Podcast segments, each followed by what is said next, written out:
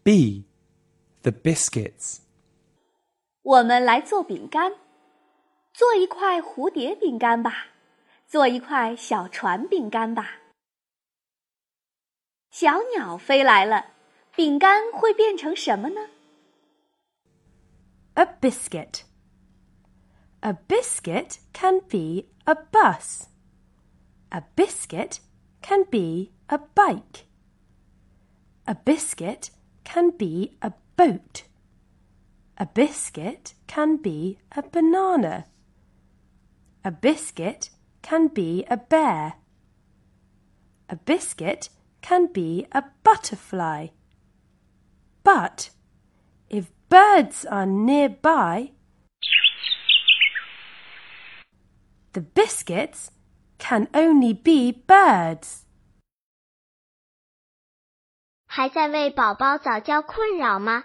关注公众号“早教学堂”，获取在家早教课程，让宝宝在家就能科学做早教。